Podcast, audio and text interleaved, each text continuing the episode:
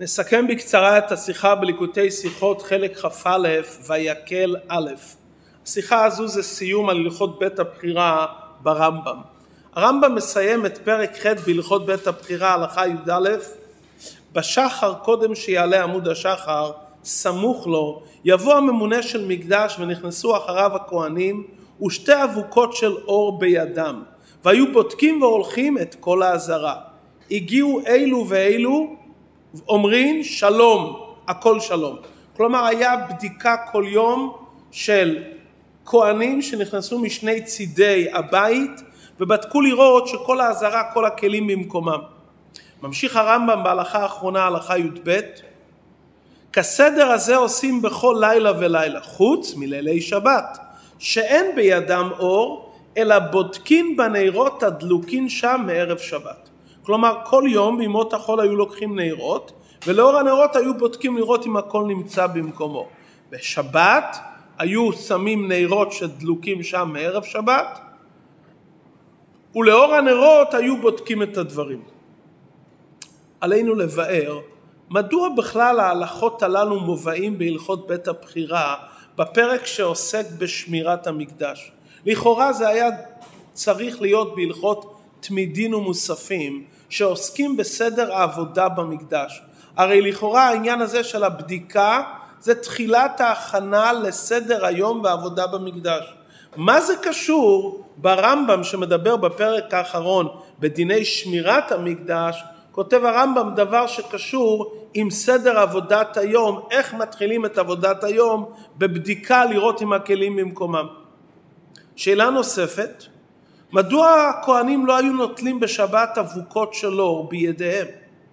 הרי ידוע הכלל שאין שבות במקדש. מצינו את זה בהמון פרטים בהלכה, הרמב"ם מביא את זה בנוגע לכמה וכמה דברים במקדש, שאין שבות במקדש, הן בנוגע לכהן גדול אם הוא חולה או זקן ביום הכיפורים, שמטילים עששיות של ברזל להפיג את הצינה, וכולי וכולי, בכמה וכמה דברים אנחנו רואים שאין שבות במקדש. כאן פתאום אנחנו משתמשים בנקודה הזאתי ולא משתמשים בהיתר של אין שבות במקדש, שלדברי הרמב"ם זה עניין של היתר מלכתחילה. ביאור הדברים. הרמב"ם כותב ששמירת המקדש איננה מפחד של אויבים, אלא מצד כבוד המקדש. אינו דומה פלטרין שיש לו שומרים לפלטרין שאין לו שומרים. ואם כן, גם הבדיקה שערכו הכהנים במקדש בכל לילה לפני עלות השחר לא נועדה רק כהכנה לעבודת המקדש, היא שימשה בעיקר לשם כבוד המקדש, להראות את הכבוד של המקדש שבודקים את הדברים מצד הכבוד והחביבות.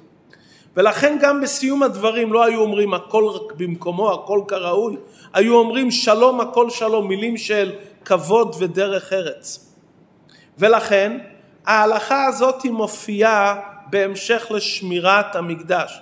כשם ששמירת המקדש עניינה לא מפחד מאויבים או ליסטים, אלא מצד כבוד המקדש, גם הבדיקה שהייתה ביום יום, זו הייתה בדיקה שקשורה עם כבוד המקדש. לפי זה נבין מדוע הכהנים לא נטלו בשבת אבוקות של אור. אפשר לדבאר את הדברים בשני אופנים.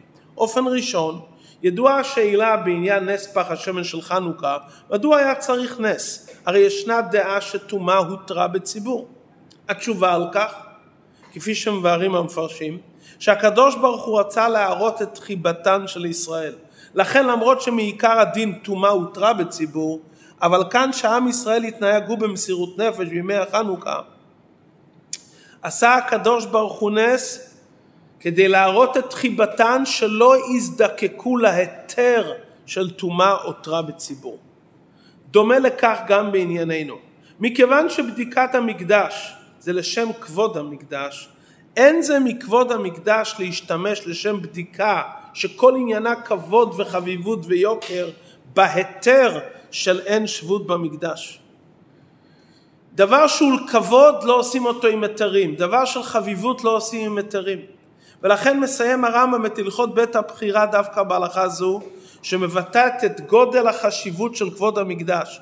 לא זו בלבד שיש לבדוק את המקדש בכל יום כדי לכבד אותו, אלא הבדיקה צריכה להיות בצורה המהודרת ביותר, מבלי להשתמש בשום היתרים למרות שהם היתרים הלכתיים.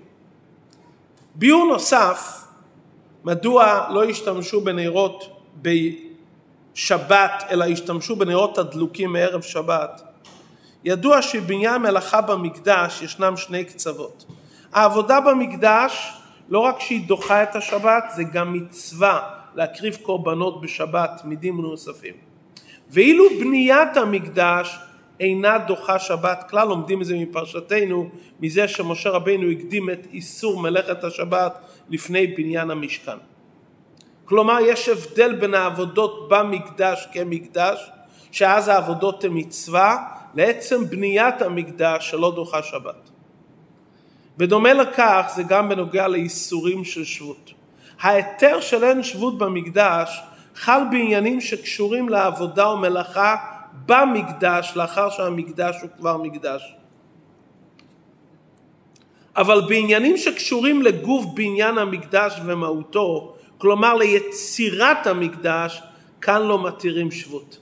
מכיוון שכבוד המקדש נחשב כחלק מבניין המקדש, כמו שמצוות בניין בית המקדש זה לא פעולת הבניין, אלא התוצאה שיהיה בית ראוי ומכובד להשם, כפי שמדייק הגאון מרוקצ'וב ומדברי הרמב"ם, שהמצווה שיהיה בית ראוי ומכובד, לכן אי אפשר להשתמש בהיתר של אין שבות במקדש בעניינים שקשורים עם כבוד המקדש ועם בניין הבית, כי כפי שאמרנו בניין הבית לא דוחה שבת, כי ליצור מציאות חדשה חייב שיהיה באופן שלא נזקקים לעניין של היתר. על פי זה גם נבין הקשר בין סוף הלכות בית הבחירה לתחילתן. תחילת ההלכות מדבר מצוות עשה לעשות בית להשם, כלומר אנחנו לומדים שיש מצווה שיהיה קיום של בית להשם, וההגדרה הזו מתבטאת בסיום ההלכות שבדיקת המקדש לא דוחה שבות, מכיוון שזה חלק מבניין הבית, המציאות של בדיקה שעניינה כבוד. יש כאן עניין נפלא בפנימיות העניינים. סדר בדיקת המקדש ביום השבת רומז לשלימות של בניין בית הבחירה. יש בית ראשון ובית שני, אבל השלימות של המקדש זה יהיה בשבת, ביום שכולו שבת, ולכן בבדיקה הזו אין בידם אור, מכיוון שזה שנים שאין להם, לי בהם חפץ. בודקים בנרות הדלוקים מערב שבת. לעתיד לבוא כבר לא עניין של הוספה של נר מצווה ותורה אור. כל האור של הגאולה הוא תוצאה של נרות, של מצוות שהדלקנו בערב שבת בזמן הגלות.